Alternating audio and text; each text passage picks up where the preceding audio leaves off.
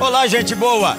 Quem fala aqui é o pastor Jeremias Pereira, da oitava Igreja Presbiteriana de Belo Horizonte. Você que está aí me escutando agora ouvirá uma mensagem substância da palavra de Deus. Vai ser uma bênção para o seu coração. Estamos orando para que você seja edificado e para que você tenha um renovo na sua fé e na sua caminhada junto com o nosso Senhor Jesus Cristo. Deus o abençoe e guarde, em nome de Jesus. Aos que estão conosco pela primeira vez, bem-vindos. Meu nome é Jeremias, Jeremias Pereira, e sou o pastor titular dessa igreja. E agradeço muito sua presença querida entre nós e conosco. E que o Senhor te abençoe. Todo mundo que entra aqui a primeira vez, a gente quer dar um presentinho. Você tem liberdade de levantar a sua mão assim, ó, que nós levamos lá para você um presente. Aí você levante aqui, lá na galeria, e aí você deixa seu pedido de oração. Ô, gente boa, estão aí, chega pertinho, por favor. Olha aqui, ó, meu amigo aqui, ó, presente aqui, ó, ao meu lado. É o futuro pastor da igreja, hein, irmão. Aí é forte, hein? Glória a Deus. Queridos irmãos, nesse mês de janeiro, estamos com a série sobre avance e vença em Cristo. Estamos estudando a partir da vida de José que está em Gênesis capítulo 37 a 50. Leia grandes porções da Bíblia. Então, já estudamos duas mensagens. Na próxima quarta-feira, vamos encerrar o mês com uma festa. E eu também vou dar uma palavra quarta agora. O Salomão do Reggae vem para celebrar conosco. Nosso irmão amado, música boa, boa, boa. O testemunho do Salomão é impactante. Salomão era um menino pobre, não tinha ninguém, ninguém, ninguém. Um dia ele foi numa igreja presbiteriana e o pastor deixou ele morar lá numa sala. Mas Deus, Deus restaurou a sorte dele. Hoje ele é um, um homem que Deus tem usado na música, lhe deu família, lhe deu filhos e ficou amigo da oitava. Então, quarta-feira, convido você. Você que nunca veio na quarta, estou te dando um ingresso. Beleza? Vamos ficar em pé? Glória a Deus. Ajuda o irmão ali que recebeu o ingresso. E na galeria também, irmão. Irmão, depois que você ficar em pé na galeria, você vai fazer duas coisas para mim. Você aqui embaixo também. Oi, gente, a galeria está no culto. Como é que a gente pede para a galeria ficar em pé? A galeria não fica? Irmão, que isso? Vocês estão no culto. A galeria não é outro culto, é nós aqui, ó. Todo mundo junto. E você em casa, só que você tem uma opção: parar de comer. Agora, pelo menos cumprimente quem está ao seu redor. Às vezes você nem deu bom dia ao lado. Dê bom dia aí atrás ou na frente. Pergunte o nome. Agradeça a Deus pela vida da pessoa. Você não tem ideia as alegrias ou as lutas de quem está ao seu lado. Dê uma palavra boa, de paz, de bênção. E agora, você podia orar com alguém aí que é, não é da sua família ou que você não conhece bem. Pergunta aí, seu nome, vamos fazer uma oração por você. Vira aí para trás, para frente na galeria, junta aí uma mulher com mulher, um homem com um homem. Ore aí, pede a Deus a boa mão sobre ele, um renovo, uma graça você pede a Deus para ajudá-lo a vencer esses momentos da vida. Pede a Deus para dar descanso ao coração da pessoa por quem você está orando. Pede ao Senhor assim, Senhor, uma alegria sobrenatural essa semana, uma surpresa boa. As crianças sejam benditas, cada uma abençoada protegida, restaurada, renovada, guardada na sua infância, sem queda, sem enfermidade, sem Deus, aqueles medos, por qualquer circunstância, oramos com ações de graças. E mais uma vez oramos para que aquele que está com medo agora, com medo, preocupado, com tanta coisa, Senhor, descansa o coração dele. Aquele que está lutando com sentimentos de rejeição, vieram nesse dia memórias de abuso que sofreu, está lutando com sentimentos sexuais, homossexuais, está numa luta dentro da sua alma. Meu Deus, meu Deus, abençoe esse homem, essa mulher, abençoe aquele que está assim sem rumo, para saber como é que faz com as finanças. Amanhã, segunda, meu Deus, cria um fato novo.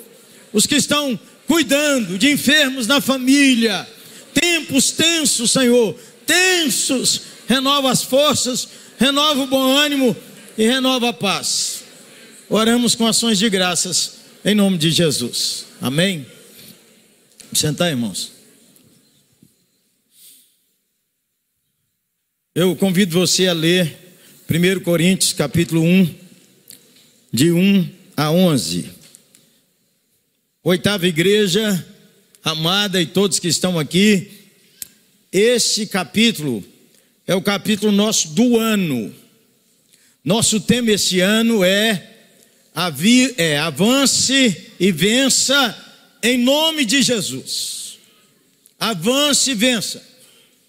Porque é que nós podemos ter segurança que é possível avançar e viver em nome de Jesus, por causa de um fato: Jesus Cristo é o Filho de Deus. Jesus Cristo foi chamado Jesus de Nazaré. Jesus de Nazaré viveu entre os homens, foi morto em Jerusalém no ano 30 da nossa época foi sepultado, mas ressuscitou, está vivo. Dos que morreram de um segundo para trás, o único que permanece vivo são é o Senhor Jesus. Ao lado do Senhor Jesus, 8 bilhões de pessoas no mundo estão temporariamente vivas. Por quê? É uma realidade que você e eu temos que viver todo dia, que nos fará viver com foco em Deus. Primeiro é que você está com o pé na cova. Se você esticar um pouquinho assim, ó, já entra o barro no pé. O pé na cova significa que você não garante um segundo de sua vida. Um amigo morreu, meu morreu com aneurisma, um atleta todas as taxas no lugar, todas as vitaminas, todos os hormônios, tudo. Eu fiquei tão angustiado e eu falei com um médico, um neuro. Falei, doutor, como é que eu posso prevenir um acidente desse na minha vida? E ele disse: não tem, pastor Jeremias. Primeiro, que um exame desse é um absurdo. Não dá para proteger a população. E se descobrir que está com entupimento, nós vamos tentar abrir sua cabeça e ver se a operação dá certo.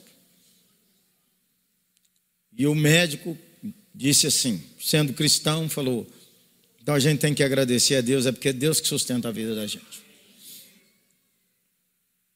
Então, primeiro, a segunda coisa que você tem que ter consciência é que você é barro, só que é um barro colorido. Barro colorido, que você passa alguma coisa, as meninas para melhorar, faz uma operação para subir, enfia um negócio na boca, vai ficar bocuda. Você faz isso, faz aquilo, faz aquilo, mas é barro. É barro. Você tem que lembrar que você é barro. Então, por que você é barro? Você devia pedir a Deus um coração humilde.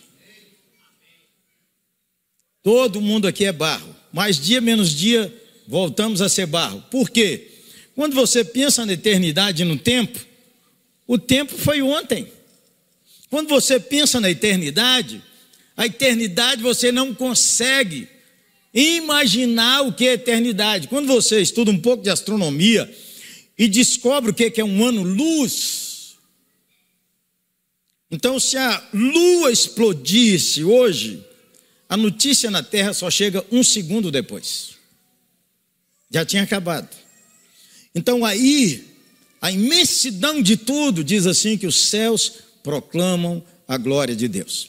Então, você e eu vivemos com o pé na cova. Morreu, acabou. Bem, o Espiritismo diz assim: você vai reencarnando, reencarnando, reencarnando, reencarnando, reencarnando, reencarnando, reencarnando. Tem que crer nisso, né? Tem que crer. Não é? Tem que crer. Aí eu quero chamar você para crer nessa porção da Bíblia nessa manhã. Quero dar uma palavra breve, o tema nosso é: o Evangelho da ressurreição nos leva à proclamação. A ressurreição de Cristo é que garante esperança para aquele que nele crê. Então, vamos ler a palavra de Deus. Eu vou pensar uns minutos, só como se explicasse o texto, para deixar a pregação para outro dia. Irmãos, venho lembrar-vos o Evangelho de Deus, é 1 Coríntios 15, de 1 a 11. Se você puder abrir sua Bíblia ou ligar sua Bíblia, vai ser importante você observar algumas questões, elas estarão na tela também. Irmãos, venho lembrar-vos o evangelho que vos anunciei, o qual recebeste, no qual ainda perseverais. Espera aí, espera aí, espera aí, por favor, no 1. Então veja, não é dirigido a todo mundo, é para dirigir uma categoria específica que Paulo chama de irmãos. Quem são esses irmãos? Quando você pega 1 Coríntios, são aqueles na cidade de Corinto, no ano 55, que afirmaram que creram em Jesus Cristo como Filho de Deus, que carregou seus pecados ressuscitou dentre os mortos. Eu venho lembrar-vos o Evangelho. O Evangelho é isso mesmo, é quase a transliteração das palavras originais que é Evangelho, que eu vos anunciei. Tradução anunciei, texto original evangelizei. Eu venho lembrar-vos o evangelho que vos evangelizei, o qual recebeste e no qual ainda perseverais. Então nós temos um anúncio, nós temos uma recepção e nós temos uma perseverança. Ainda perseverais. Sigamos para o 2. Aí o verso 2 nos diz assim: por ele também sois salvos, se retiverdes a palavra, tal como vou-la preguei, a menos que tenhais crido em vão. Ó, aqui tem uma garantia: sois salvos. Condição: se retiverdes a palavra tal como vou-la preguei. Preguei aí já não é evangelizei, é proclamei. Eu proclamei a vocês algumas verdades, a menos que tenhais crido em vão. Você diz que creu, creu ou não creu? Então aí é seu coração diante de Deus e o nosso coração diante de Deus. Vamos para o verso 3. Irmãos, o verso 3 ao verso de número 8 é um argumento só. Vamos comigo no 3 antes. Antes de tudo vos entreguei. Veja no verso 1 é anunciei. Aqui é entreguei. O que também recebi. Não mexi na mensagem. Eu recebi, eu entreguei. Não é como aquela caixinha de bombom que você levou da festa de aniversário para sua mulher que mandaram e você comeu um. Eu entreguei o que recebi. Não mexi na mensagem. Vamos lá. Que, que eu recebi? Que Cristo morreu pelos nossos pecados, segundo as Escrituras. Que foi sepultado e ressuscitou o terceiro dia, segundo as Escrituras. E apareceu a Cefas e depois aos doze. Depois foi visto por mais de 500 irmãos de uma só vez, dos quais a maioria sobrevive até agora, porém alguns já dormem. Depois foi visto por Tiago, mais tarde por todos os apóstolos. E afinal, depois de todos, foi visto também por mim como nascido fora do tempo. Então, vamos prestar um pouquinho de atenção nesse argumento. Eu vos anunciei o Evangelho, que vocês receberam e que vocês perseveram. O fruto do Evangelho na sua vida é a salvação que Deus prometeu pelas Escrituras. Se você guardar que Cristo morreu pelos seus pecados, foi sepultado e ressuscitou. Se você guardar como ele ensinou. Agora, aqui, irmãos, a gente tem uma das das expressões da erudição da literatura do mundo. Por quê?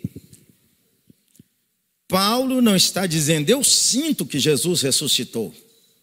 Jesus me tocou hoje, então eu sinto que ele está vivo. Paulo está argumentando juridicamente. Paulo está com a prova de que Jesus ressuscitou e ele apresenta seis provas: três individuais e três coletivas. E ao selecionar as provas, observa que aparece três nomes: Pedro, Tiago e Paulo. Ele argumenta com Pedro, Tiago e Paulo. Quando você lê o Evangelho, você lê que Maria Madalena foi a primeira que viu. Quando você lê o Evangelho, lê que depois as mulheres viram. Quando você lê o Evangelho, você veja que Pedro viu, depois você lembra que os discípulos no caminho de Emaús viram, depois você vai verá que sete discípulos viram na beira do mar da Galileia, e vocês verão depois aquele encontro onde Tomé não estava, Jesus apareceu aos dez, e depois Jesus apareceu a Tomé. O que que o apóstolo, um judeu, um rabino sabe? Que há certas evidências que você escolhe quem é que tem mais autoridade para garantir. É o ano 50.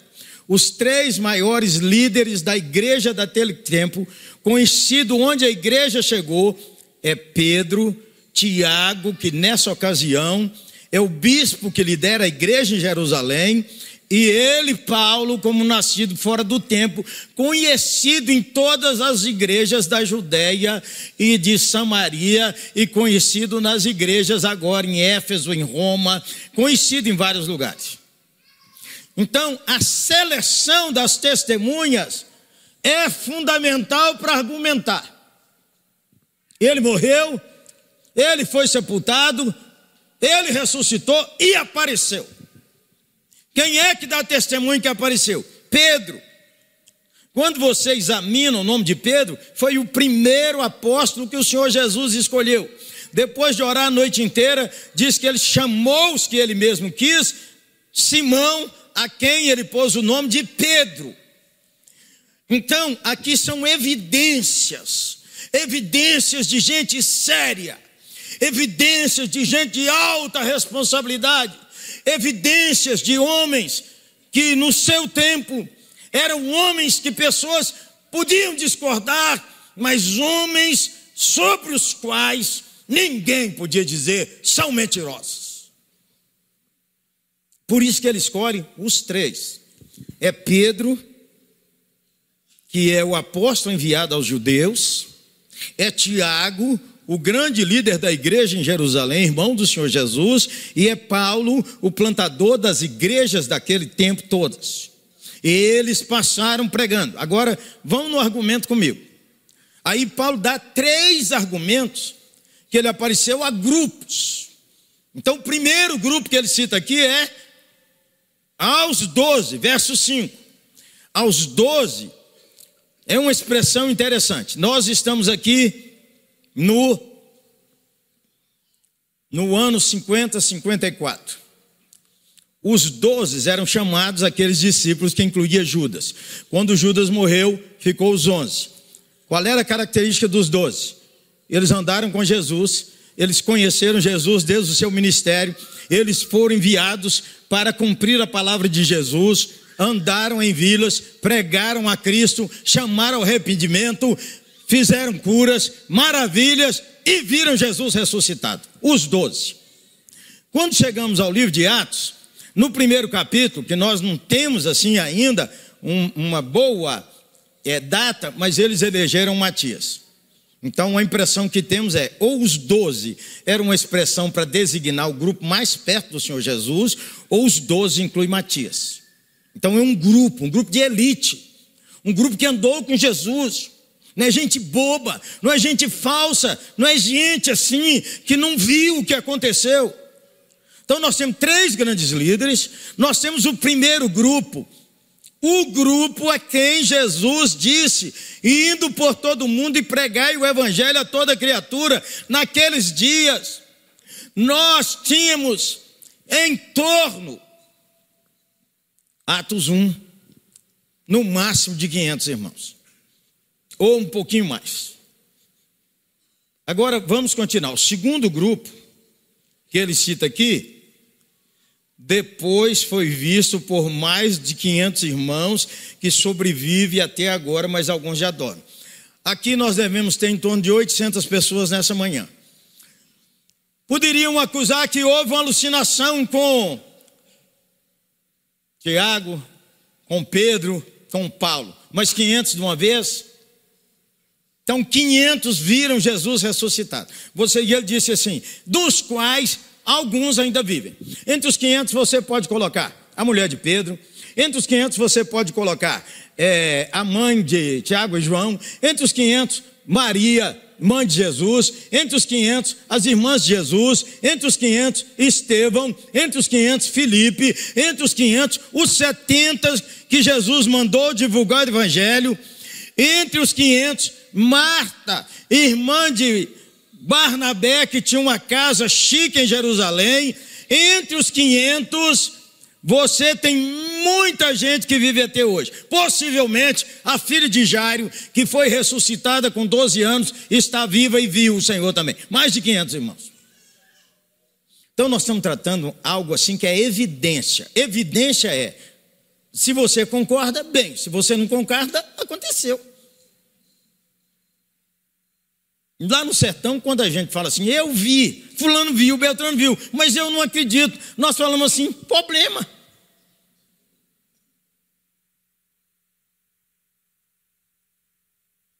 Há coisas que os irmãos não viram e que nós contamos aos irmãos. Nós temos esses estacionamentos. Nós mudamos para cá como igreja. Nós não tínhamos dinheiro para comprar. Então o conselho da igreja resolveu ousar. Naquela época nós compramos aqui em torno de 7 mil metros e mais esse estacionamento pequeno. Nós éramos uma igreja de pouco mais de 400, 500 pessoas. Então nós fizemos uma reunião do conselho. Os conselheiros naquele tempo é, trouxeram a proposta. Nós gastamos é, quase 25 anos para juntar 500 não sei quanto. Que a moeda brasileira muda muito. Acho que era real ainda. 500 mil. E eles pediram 1 milhão e 200 nesse terreno. 1 milhão e 300. Agora a memória vacilou, entre 200 e 300. Douglas tem os números todos, nosso tesoureiro. Então nós temos uma reunião do conselho. Eu falei, irmãos, eu não assino esse contrato, a não ser que o conselho ouse. Os irmãos não estavam lá, mas nós temos quem estava lá. O presbítero Renato estava no conselho nessa época. O presbítero Douglas estava no conselho nessa época. E alguns presbíteros não estão, alguns já faleceram e alguns mudaram de cidade. Então eu disse assim: um papelzinho para cada um. Quanto você vai dar? Fora seus dízimos e oferta todo mês. Quando nós juntamos o papel de todo mundo, deu pouco mais de 35 mil. Eu falei, mas eu não assino esse contrato, mas nunca. Os irmãos não creem. Porque eu tenho uma poupança de 15 mil e eu vou dar ela toda. Um dos presbíteros disse assim: E eu que ganho mais do que o senhor, eu dou o que o senhor vai dar. E o outro disse: Eu dou o que o senhor vai dar. E o outro disse: Eu vou dar isso, dar isso. Quando nós somamos de novo, deu 154 mil naqueles homens. Eu falei: Traz o contrato que nós vamos assinar, que já está pago que nós ousamos. Aí a gente tem que desenvolver um método. Então eu falei assim, chamei o Lázaro, que era nosso obreiro. Quem conheceu o Lázaro? Falei ele com a minha secretária. Eu não tenho atendimento aqui, eu não vou viajar e eu não atendo telefone. Só se você tiver uma coisa urgente para mim, você me chama. Já tinha um celularzão. E nós marcamos visita que eu começava às 5 horas da manhã. Irmão, que hora que você sai para trabalhar? 6 horas. 5 horas eu estou chegando, faz um café novo. Eu e Lázaro. Aí contava, irmãos, nós estamos num projeto assim, assim, assim, assim. Nós vamos comprar aqui esse terreno. Amém. Você está orando, irmão? Estou. Irmão, o que, que você tem no coração para contribuir? Falou, vou ver, né, reverendo? Amém. Aí ele falava comigo assim, menino. Reverendo, o senhor pensou quando eu devia dar? Claro. Quanto o senhor acha que eu devia dar? Eu falei, oh, nós estamos dividindo em seis meses. Eu quero que você dê 10 mil reais. Falou, reverendo, o senhor está cheio de fé? 10 mil reais? Foi 10 mil. E ele falava assim: 10 mil eu não dou, não, mas 5 eu dou. Se eu falasse com ele para dar mil, ele ia dar 100. Irmãos, eu falei seis meses porque nós tínhamos um projeto para pagar em três meses. Então, com a economia que nós íamos fazer, com o que a igreja ia dar, mas os documentos atrasaram e ficou para seis meses. O doutor Renato acompanhou para nós. Em seis meses. Nós gastamos 20 anos para economizar 500. Em seis meses. Nós tínhamos todo o dinheiro para pagar, ainda tinha dinheiro no caixa. Você não viu, mas é verdade.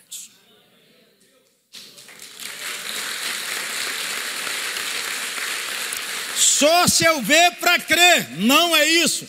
Nós estamos chamando testemunhas oculares. É, é, Pedro, é Tiago, é Paulo. São os 500, são os 12.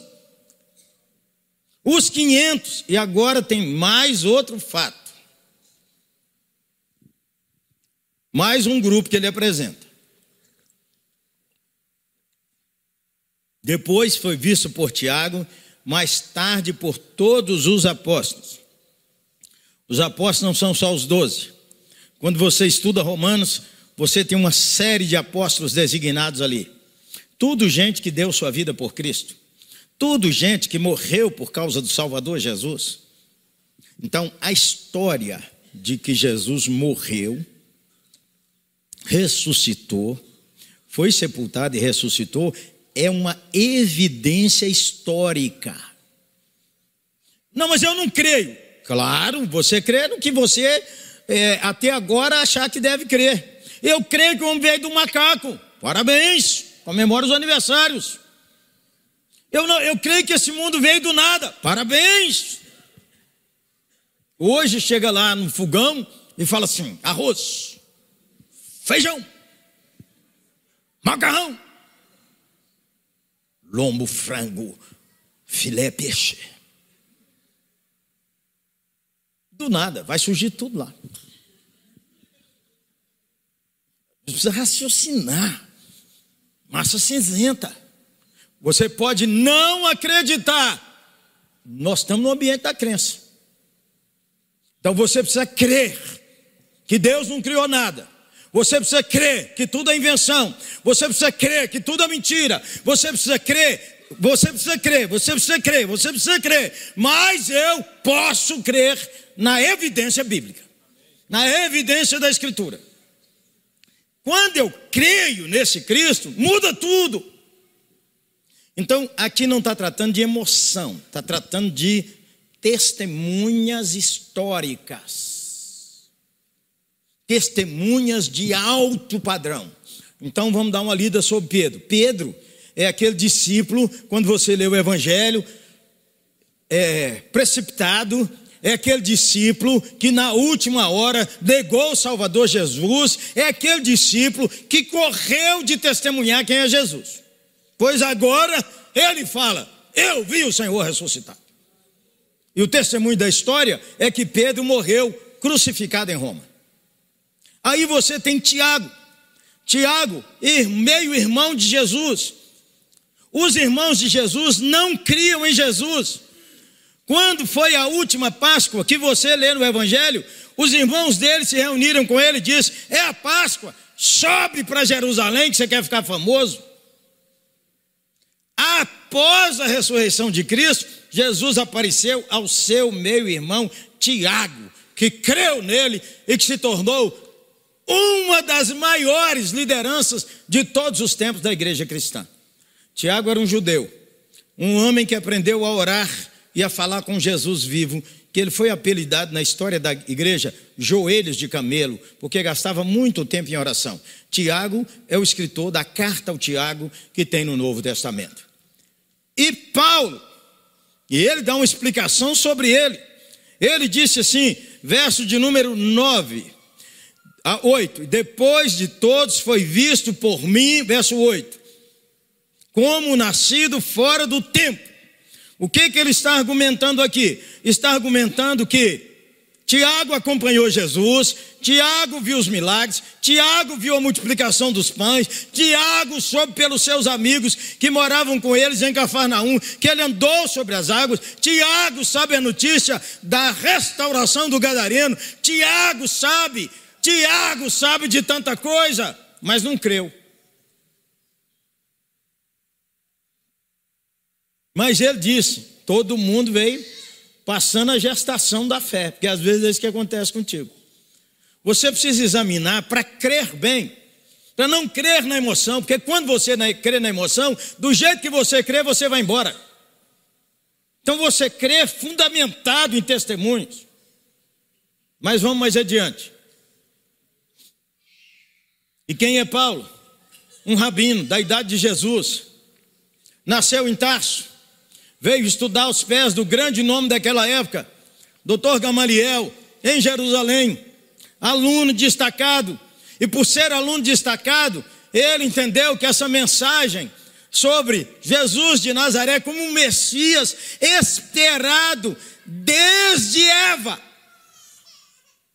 é uma mentira, é uma ilusão, e ele, um homem tão irascível, que ele começou a pedir autorização do Sinédrio. O Sinédrio era os 70 líderes em Jerusalém que autorizava matar quem era contra a lei judaica. E ele pediu cartas, e ele foi, ele matava, prendia, espancava homens, mulheres e crianças, e ele foi a Damasco fazer isso. Na estrada de Damasco, ele teve uma luz que o iluminou, e ele caiu no chão, e uma voz dizia: Por que você me persegue? Ora, sendo um rabino, conhecendo o Velho Testamento, sabendo que Deus manda anjos, arcanjos e querubins e serafins, ele gritou: Quem és tu, Senhor? Ele sabe que ele está diante de uma revelação sobrenatural. E a voz diz: Eu sou Jesus quem você persegue. E ele ficou cego três dias, orando na casa de uma pessoa, quando o Senhor Jesus mandou Ananias ir lá. Quando vocês lêem o testemunho de Paulo em Atos, capítulo 24 e Atos, capítulo 26, ele testemunha e aqui que ele viu Jesus. Agora, Paulo morreu aos 64 anos, degolado em Roma por ordem do imperador por pregar a Cristo e este crucificado. Então nós temos quatro evidências, sete evidências aqui que Paulo coloca. Como ele é um rabino, é um judeu, o número 7 é importantíssimo. Primeiro, qual é a evidência? As escrituras dizem que ele ia morrer e ressuscitar, que a palavra de Deus é eterna. Três testemunhos de liderança brutal. Três testemunhos de grupos que não mentem e que deram a sua vida por ele. Aí, para terminar, aqui para nós. Aí ele disse assim: isto é o evangelho que eu vos preguei. O evangelho não é um sentimento. O evangelho não é política, o evangelho não é ética. O evangelho não é eu vou fazer tudo para seguir a Cristo. O Evangelho é Cristo. O Evangelho significa que você precisa arrepender dos seus pecados, largar sua vida de pecados, reconhecer que sua vida nunca vai agradar a Deus e reconhecer que a única maneira de ser aceito diante do Deus vivo e verdadeiro é crer no que Cristo fez a seu favor. Isso exige arrependimento e fé. Receber em oração, Deus toca seu coração e você diz, ou em oração, ou intelectualmente, você diz: Eu tenho as provas, Deus me ensine a crer.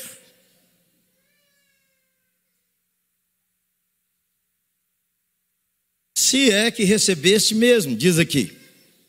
E se você persevera, que é outra palavra que eu tenho que pregar outro dia. Receber uma coisa, perseverar a continuação. Casar é fácil, permanecer casado é necessário.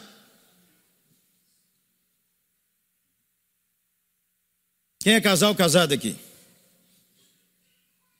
Quem é casado? Aleluia! Quem deu glória a Deus ajuda irmãos casados. Glória a Deus! Casal casado, levanta a mão daqui a pouco. Quem é casal casado que já deu BO pra caramba nesse casamento?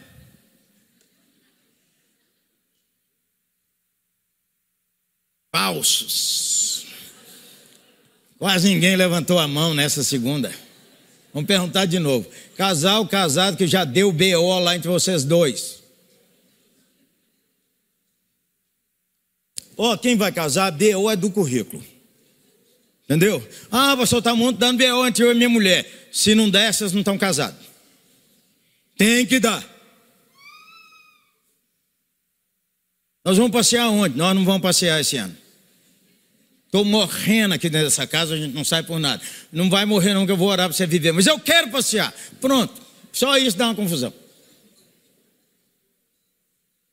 Meu bem, o que é que nós vamos comer hoje? Pergunta o marido para a mulher.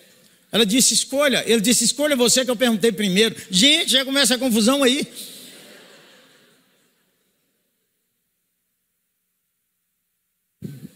Se recebeste você já recebeu a Cristo, você pode ter sido membro da oitava ou de outra igreja, você pode ter sido criado igreja católica, você pode ter sido da Umbanda, da Quimbanda, do Espiritismo ou do ateísmo. Eu estou te proclamando o Evangelho de Cristo e eu estou dizendo a você: creia em Cristo. E a gente crê quando o Espírito de Deus já começou a obra no seu coração. Você não crê porque você fala assim, eu quero Cristo. Bom, isso é outro dia. Bom, vamos terminar o culto. Quero saber quem entendeu tudo. Levanta as duas mãos. Não perguntei quem creu, perguntei quem entendeu. Então você é inexcusável diante de Deus. Você tem provas legítimas, são sete as Escrituras, Pedro, Tiago, Paulo, os doze que andaram com Jesus, os quinhentos que andaram com Jesus, e uma série de apóstolos levantado até o ano 50. Aliás, levantados naqueles 40 dias. Por quê? Aqueles 70 que foram enviados eram apóstolos que o Senhor enviou, que estão lá em Lucas 10, quando o Senhor manda orar para que Deus envie trabalhadores para a sua seara. Voltando ao assunto nosso aqui, da compra desses terrenos. Você vê os terrenos. Aí você vê os terrenos e fala assim: essa igreja é rica, hein? Olha o tanto de terreno. Essa igreja não precisa que eu ajude. Quando você pensa assim, você é avarento, porque você não está reconhecendo o que gerações anteriores construíram para te abençoar. Então você precisa ter o mesmo coração para abençoar para o futuro. Os meninos que eu orei ali no canto, entre os quais o filhinho do pastor Israel, e também estava lá o meu neto João Pedro. Gerações gerações que vão levar mais adiante, gerações que construirão novos espaços, plantarão novas igrejas, enviarão missionários, pagarão tradutores, que será muito caro. Glória a Deus. Mas você não dá um centavo de coração se não crê que ele morreu pelos seus pecados. Aí sabe que como isso é maravilhoso? Nada do que você fez errado se você se rendeu em Cristo, pode mais acusar você. As pessoas acusam, sua consciência acusa, o diabo acusa, mas Deus diz assim: Eu não lembro de nada, porque derramei tudo em cima do meu filho, que derramou seu sangue por você. Oi, gente boa, isso significa que a gente todo dia pode avançar. Todo dia pode avançar. Nós estamos com um pé na cova e um pé na ressurreição. Morreu, é só esperar. Levantarei! Vamos ficar em pé.